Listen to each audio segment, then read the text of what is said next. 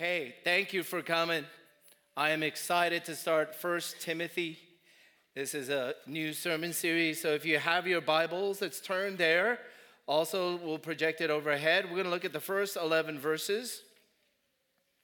I've, in, I've entitled it, I'm going to try to answer this question from Apostle Paul's teaching. What difference do different doctrines make? What difference do different doctrines make? Let's give our full attention to this. I'll read it for us. Paul, an apostle of Christ Jesus, by command of God our Father, God our Savior, excuse me, and of Christ Jesus our hope. To Timothy, my true child in the faith, grace, mercy, and peace from God the Father and Christ Jesus our Lord. As I urged you when I was going to Macedonia, remain at Ephesus so that you may charge certain persons not to teach any different doctrine not to devote themselves to myths and endless genealogies, which promote speculation rather than the stewardship from God that is by faith. The aim of our charge is love that issues from a pure heart and a good conscience and a sincere faith. Certain persons, by swerving from these, have wandered away into vain discussion, desiring to be teachers of the law without understanding either what they are saying or the things about which they make confident assertions. Now, we know that the law is good if one uses it lawfully.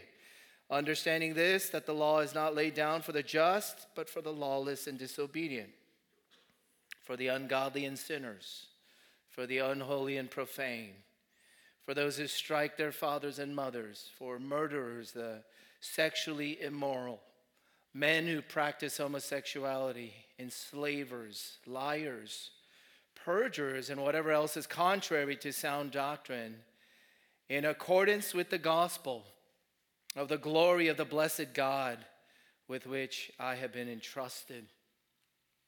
Now, this is God's word. Thanks be to God. Well, we begin First Timothy, which belongs to a trilogy of pastoral epistles or pastoral letters. Apostle Paul issues two letters to Timothy, 1st and 2nd Timothy, and he issues one more to another pastor by the name of Titus. And the main theme that runs throughout the pastoral epistles is this preach and guard the glorious gospel from fake and counterfeit gospels. The main running theme throughout the pastoral epistles, in particular, of course, this letter, is Pastors, please, for the sake of the church and for the glory of God, preach and protect, preach and guard the purity and the glory of the gospel from all counterfeit gospels. Because, because only the gospel of Jesus Christ produces godliness in this life and into the next. Only the gospel of Jesus Christ produces God like people in this life and into the next. While false doctrines, false assertions, false teachers, false religions, just it's false, produce ungodliness, namely pride and destruction. So I've got two questions as we begin 1 Timothy, two questions for this passage. Who gets to determine right or sound doctrines. Who gets to do that? Who gets to determine your doctrines, our doctrines? Second, the title What difference do different doctrines make? So the who and the what. Before we answer those two questions, I'm going to set up the context very quickly. This is to Timothy, who is to pastor a church at Ephesus. This church was founded by Priscilla and Aquila. You can read about that in Acts chapter 18. Apostle Paul, who wrote this letter, personally planted that church. So he has a lot of investment. His heart is breaking over this church. He poured out his life three years, day and night. We read this in Acts chapter 19. And if you read Acts chapter 20, right toward the end, verses 29 and 30, after Paul had planted the church, gave his life day and night for three years, he ominously warned the leaders and the elders of that church Ravenous, vicious wolves are going to come in. He's referring to false teachers who are going to have false doctrines. Please protect and beware. So, this church at Ephesus, Paul then places Timothy to pastor there. He charges him, You must stay here. You must stay here. And in verse 3, he gives the charge. And then this is the same church, excuse me, in Revelation where Apostle John, excuse me, sees a vision of the Lord Jesus Christ, and Jesus has things to say for seven churches, and this happens to be actually one of them. But let's answer the first two questions, the two questions I mentioned. Who gets to determine doctrines? Well, Paul commissions a young man. Commentators will say uh, about 33, 34. I mean, in our day and age, we all say, hey, the 50s is the new 40s, the 30s is the new 20s. Well, yeah, exactly. Timothy felt like he was in his 20s. He was very insecure. He was an anxious type. He was a scared type. You'll find this out in the letter. He was also a sickly type, physically weak. Paul actually tells him, You got to drink some stuff, good stuff, for all your stomach ailments. Timothy felt his youth. He felt he was in over his head. But his mentor and discipler, Apostle Paul, charges him clearly in verse 3 charge certain persons. Paul knows who they are. Charge certain persons not to teach any different doctrine. Now, doctrine is just a set of teachings. Doctrine is just a set of things that you learn and you're going to read the word teaching or doctrine scattered and littered throughout these letters because people who are teaching different doctrine is of utmost and main concern. But why then does Apostle Paul get to be the one who claims that everything I teach, if you learn doctrine from me, that is sound? Now, sound is translated from healthy and life giving. All the doctrines that Paul gives, he himself claims is true and it's according to the glorious gospel of God. Now, why does he get away with claiming something like that? Who is he? I mean, who made him king? Why does Paul get to say every doctrine that I give you is sound and according to the gospel and true, but I'm going to call out and critique all of the gospels as corrupt and fake and destructive and false? Who says he's right? Who gets to determine doctrines? So here in 1 Timothy, we have one of the most unusual greetings that Apostle Paul ever gave. If you get used to someone who wrote you letters, you know their style, you know how they begin, you know how they use certain turns of words or expressions, and maybe how they conclude. Well, if you get used to Apostle Paul's letters, this is unusual. This is unusual. Because right from the start, this is the only letter in which he says, Paul, an apostle of Christ Jesus. That part's normal. But then he says, by command. By command. Command of who? God our Savior and the Lord Jesus Christ. Paul begins this letter answering the natural objection of his audience. Who? Who are you? Who gets to say you're right? Why do you get to go around and say these things are false? Paul addresses that and cites his own credentials, and here's what he says He says, I became an apostle by divine command. I have been dispatched by God the Father and Jesus the Son. Paul dares to claim, I am carrying nothing less than divine authority in what I teach, what I say, and what I write. Paul, an apostle by divine command. You see, his other letters is usually flowery. It's filled with thanksgivings. It's filled with all kinds of praise to God. Here, he just skips it. He just goes directly to divine command. There's only one other letter in which Paul skips the thanksgivings. It's to the Galatian church, the letter to the Galatian church, because in the Galatian church, they have outright abandoned and deserted the gospel of Jesus Christ. But here in 1 Timothy, they are on the verge of collapsing or abandoning, abandoning the gospel of Jesus Christ. So there's no thanksgivings here. Paul just goes right to, I am an apostle, and the reason why you need to listen or pay attention and give all serious due concern to my doctrines is because it's not from myself, it's from God. It's from God. You know, in Acts chapter 1, verses 21 and 22, some of the qualifications for any person to be deemed an apostle was well, you had to have been part of the band of disciples with Jesus from the very start. You have to be physically called and present with Jesus from the start. And another criteria for you to qualify as, as, as an apostle is you have to be an eyewitness of the resurrection of Jesus Christ. If you know any of the scriptures, you know the background of Saul who became Apostle Paul, you're going to object again and say, Ah, I have you. Saul was never part of the original band of disciples from the beginning. You're right.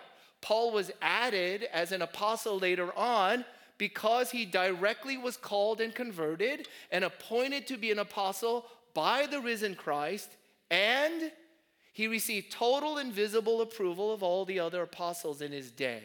So, in this sense, in this sense, there is no other possible apostle who could exist like Paul. There's no other apostle who could qualify like Paul because he was issued by divine command to go forth directly commissioned by God Himself and carry and speak with the very authority of the one He represents.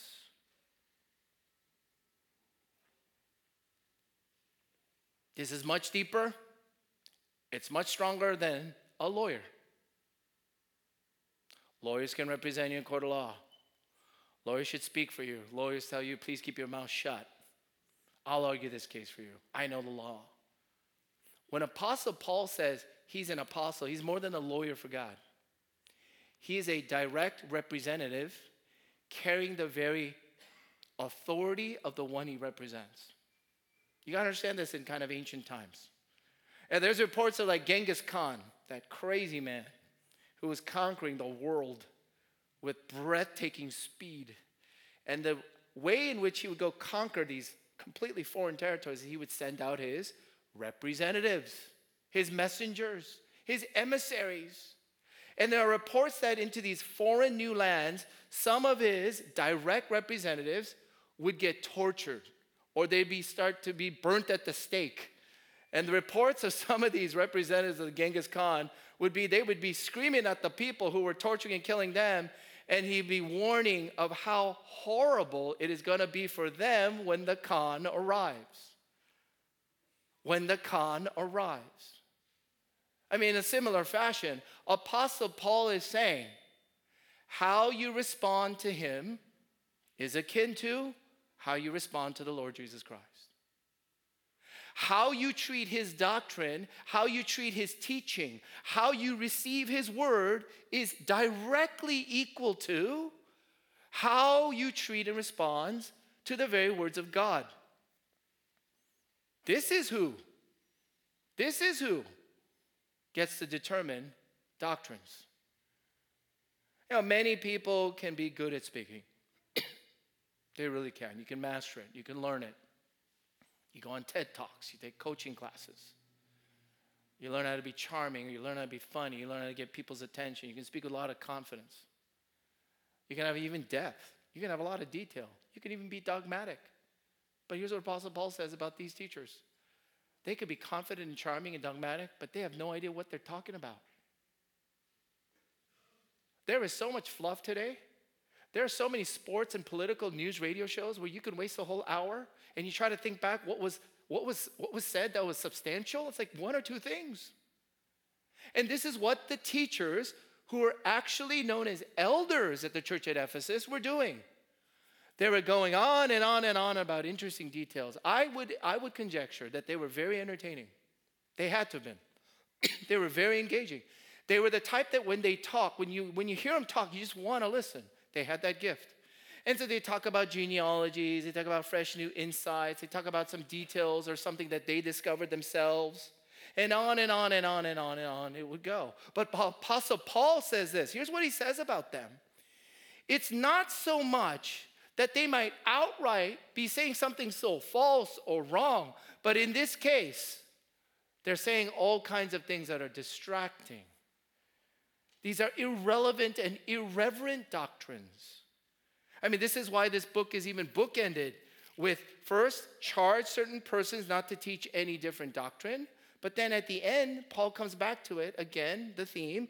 O Timothy, guard the deposit. Chapter 6, verse 20. Entrusted to you, avoid the irreverent babble and contradictions of what is falsely called knowledge, for by professing it, some have swerved from the faith. Doctrines matter. Doctrines are important. Paul says, I get to set them. But doctrines matter. That does not mean doctrines matter all the time. That does not mean every kind of doctrine matters. There's an irreverent, trivial, useless, unnecessary, wasteful kind.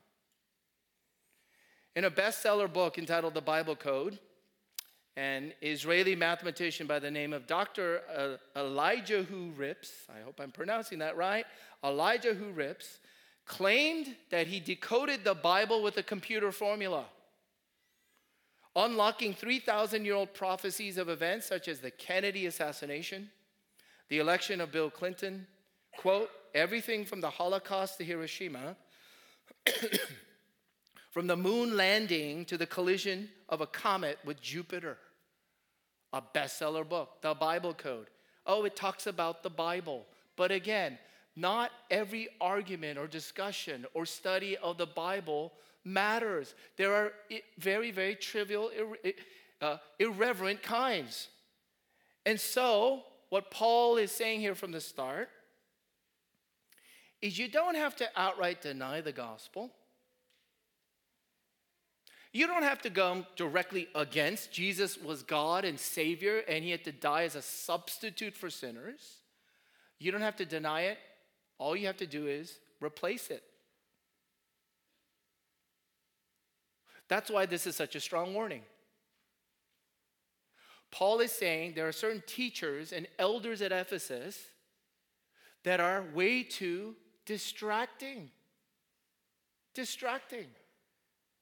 Any church and every church, every Sunday throughout the history of the ages, when we meet and gather together, our culture will force us to make something central.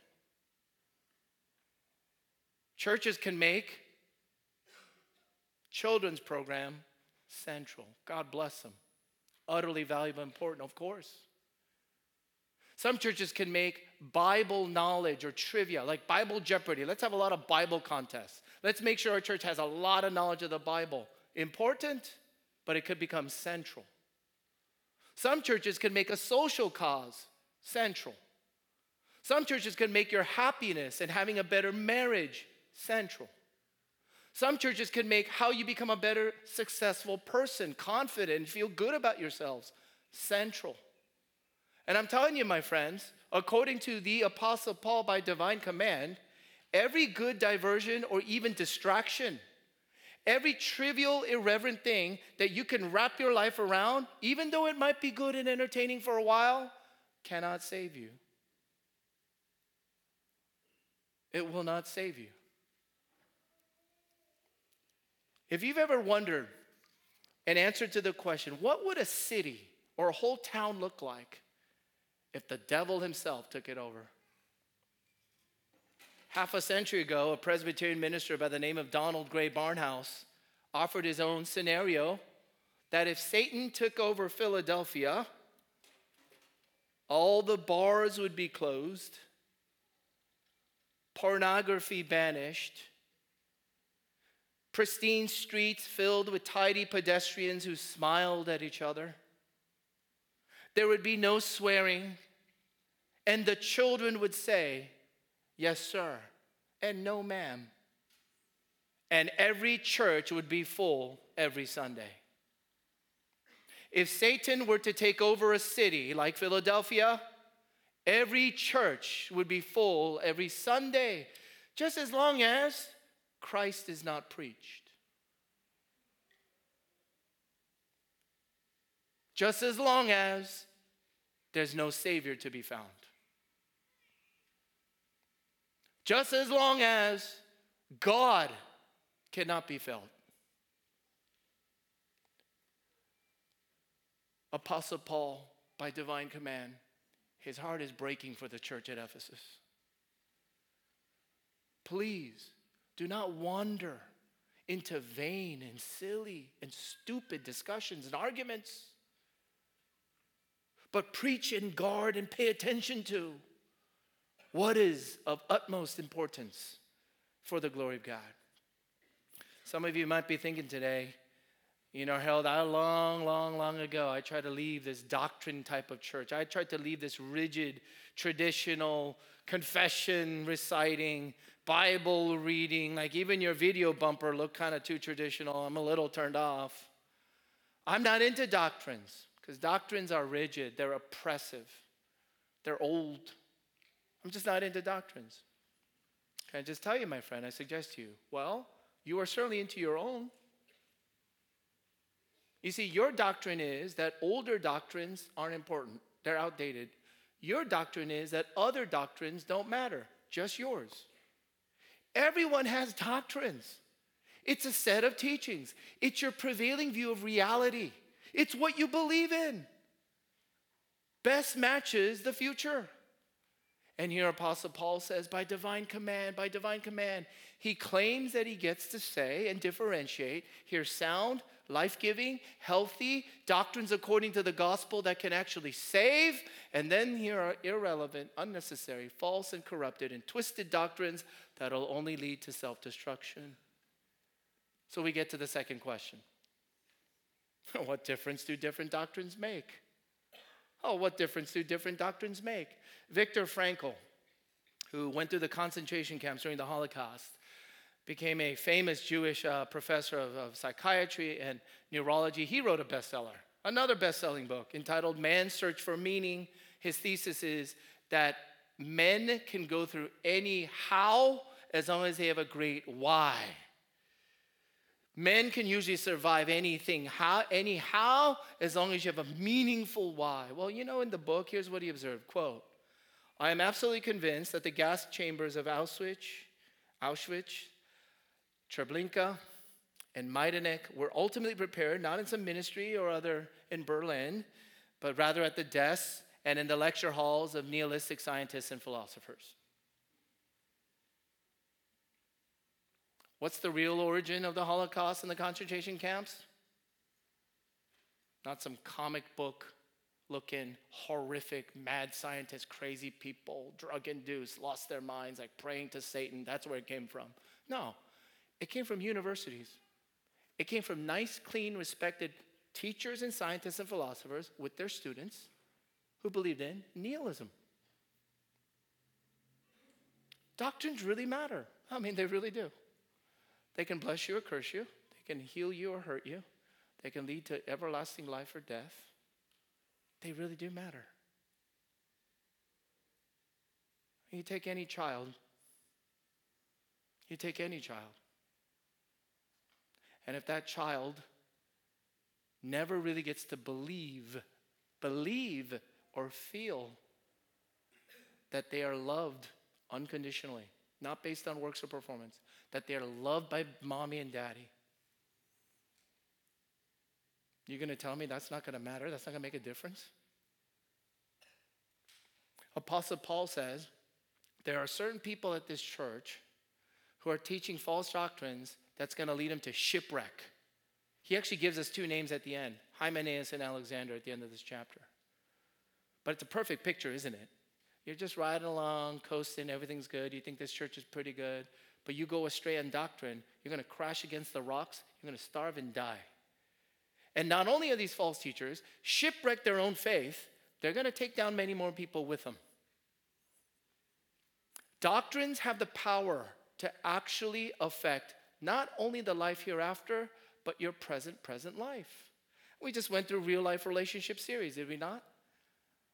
I'm so encouraged by the amount of feedback I got throughout. But one of the themes that we try to wrestle with in real life relationships is why are real life relationships so stinky? Why are they so hard? Well, a lot of it had to do with our set of doctrines. You see, our set of beliefs or expectations of uh, how relationships should be. And so, if you're the type of person who thinks that someone else must perfectly befriend you, someone else must perfectly marry you, someone else must perfectly understand you, Someone else must perfectly read your mind. Someone else must perfectly serve you. Someone else must perfectly, perfectly meet all of your needs. I assure you, with those set of doctrines, you're going to turn around to react negatively, angrily, bitterly, and hurtfully. Your doctrines in real life relationships ruin relationships. And Apostle Paul here says this with the false doctrines and the false teachers here at the church of Ephesus, this is all it's been producing controversies, strife, vain arguments, pride, divisiveness, and fights. Quote, chapter 6, verse 4 an unhealthy craving for controversy and for quarrels about words. quarrels about words. What difference do different doctrines make? The first, it makes a social difference. It really does. It makes a social difference. Are you the divisive, backbiting, angry, argumentative? Are you that kind? It comes from a doctrine. That doesn't come from nowhere. Whereas sound, life giving gospel doctrines, verse 5, Paul says this the aim, the aim, here's the grand result is love. Love and unity above all. You know a church that stays healthy and grows and never splits is a church that has been soundly fed with gospel doctrines, and those doctrines make all the difference in the world. It's a social difference. False doctrines will lead to division, isolation. You will be antisocial. You cannot really be loving. But sound gospel doctrines will produce love above all. Here's a second difference, and we close. It makes a religious difference, an enormous religious difference. What I would mean by this is that false teachings and doctrines tend to inflate humanity and diminish divinity. False teachings, you can tell it's from men because it's something you would think of. You see, that doctrine tells you you're so great and God is not that great. You should be in charge, God should not be in charge. You know better than God. Run your own life. You see, you hear anything like that, it's false because it's from you, it's from us where it makes too much of ourselves and too little of God. I like the New Living Translation of verses 8 and 9. Verse 8 and 9. Here's what it reads in that translation. We know these laws, you know, the laws, the commands, the prohibitions, all the exhortations. These are things that God tells you to do, not to do. We know these laws are good, they're good when they're used as God intended, the way that God wants you to use them. So here's what false teachers do Whereas the laws of God is, is intended to serve as a mirror, a mirror. It, if it's a mirror, it's to expose and show me my own sin. False teachers will come along and take the same law and they'll take that mirror and they'll just invert it, they'll just turn it outward. False teachers will take the law of God to expose and condemn everyone else's sins, never their own. Truly godly people look at the law and know they're not godly. Ungodly people will look at the law and think they're godly and everyone else is ungodly. Next week, we're going to hear from Apostle Paul his own story of grace, his own testimony. Here's what a Christian talks like. Here's what a Christian feels like. Here's what a Christian thinks of himself before the law of God. He says, I am the worst of all. Next week, I will argue that is not an exaggeration. I am the absolute. You take every sinner and line them up. I would be the last. I'm at the bottom. I was the most pitiful. But God showed me even more grace, more patience. False teachers will take the law as a mirror upon everyone else. God intended the law to be like a tutor, a tutor, teacher, trainer training wheels on a bike. So you're learning a bike. Okay, that's the law. So it's, it's supposed to tutor you, it's supposed to drive you, it's supposed to coach you. Toward what? Toward needing a savior in the gospel of Jesus Christ. Here's what false teachers will do they'll take the same law And they'll say, Oh, you can keep it all and just save yourself. But it's filled with pretending and presumption. Oh, Paul comes around and says, Oh, here's the religious difference. The aim of our charge is love. The aim of our charge is love above all. With purity of heart, a good conscience, and a sincere faith. Where does that come from? It will never come out of nowhere. It can only come from Jesus. Love, purity of heart, good conscience, and sincerity do not come out of nowhere. Good and evil both come from doctrines, they will only come from Jesus. And if you want to have it come from Jesus, you have to have sound doctrines about Jesus. Sound doctrines about Jesus get us face to face with Jesus. Listen, my friends, I know we live in a day and age where you say, you know, when it comes to religion, the less doctrines, the better. I just want to feel a lot of things. When it comes to my faith or spirituality, I want it mysterious in the sense of the less I know, I think the better it'll be. But let me quote someone by the name of Frank Sheed, who I think is spot on. A virtuous man may be ignorant, but ignorance is not a virtue. It would be a strange God who could be loved better by being known less. It would be a very strange God that you could love better the less you know. No. Let me tell you of someone so magnificent, and he's the only person that the more you know, you won't be let down. False doctrines, false teachers, are going to tell you some version of this, some version of this.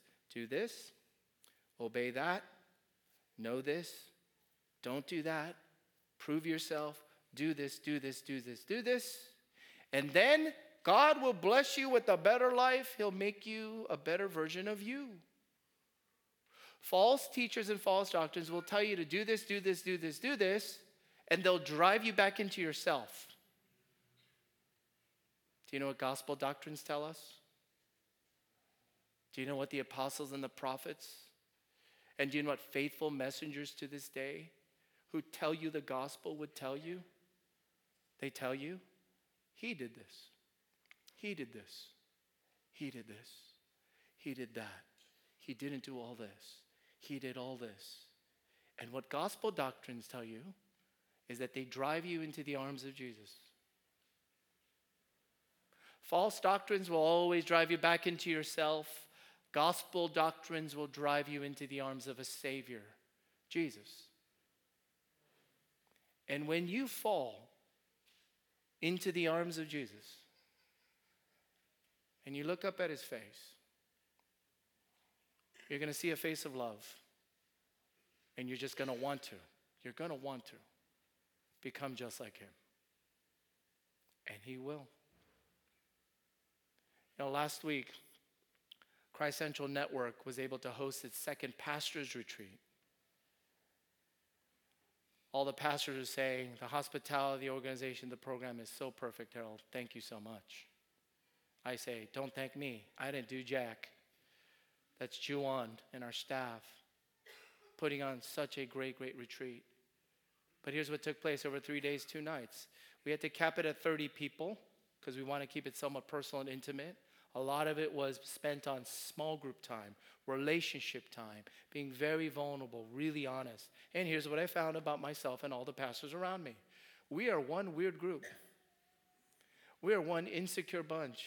We're one envious and self pitying bunch. Some are very, very grossly underpaid and underappreciated. I'm not one of them. Thanks be to you. Some are addicted to things. All of us have been addicted to certain things, and then all of us are repenting of certain things. But why was I so refreshed by a pastor's retreat?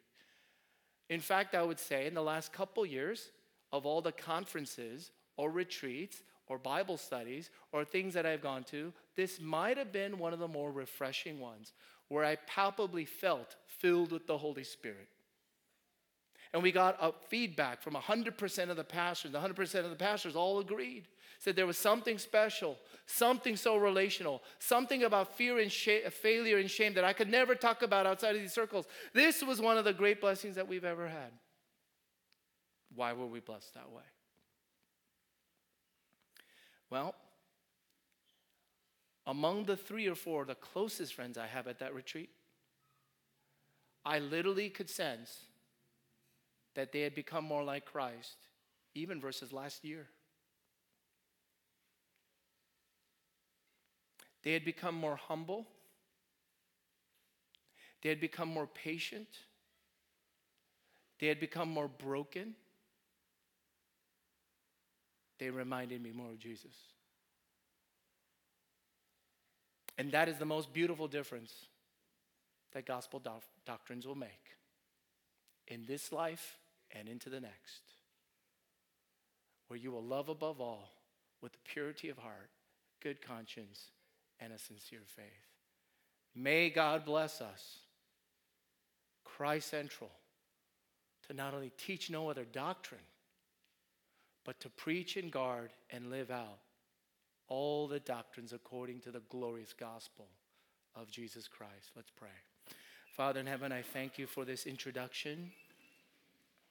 And I pray that with your authority, along with your blessing and power and love,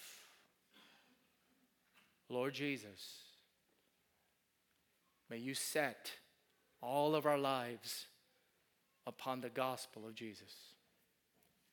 Help us to not only distinguish what true is from false, the authentic from counterfeit, but, oh Lord Jesus, in all of our social relationships, in all of how we do religion with you, would you come and set us free with the gospel for your glory, for the joy and the salvation of the world?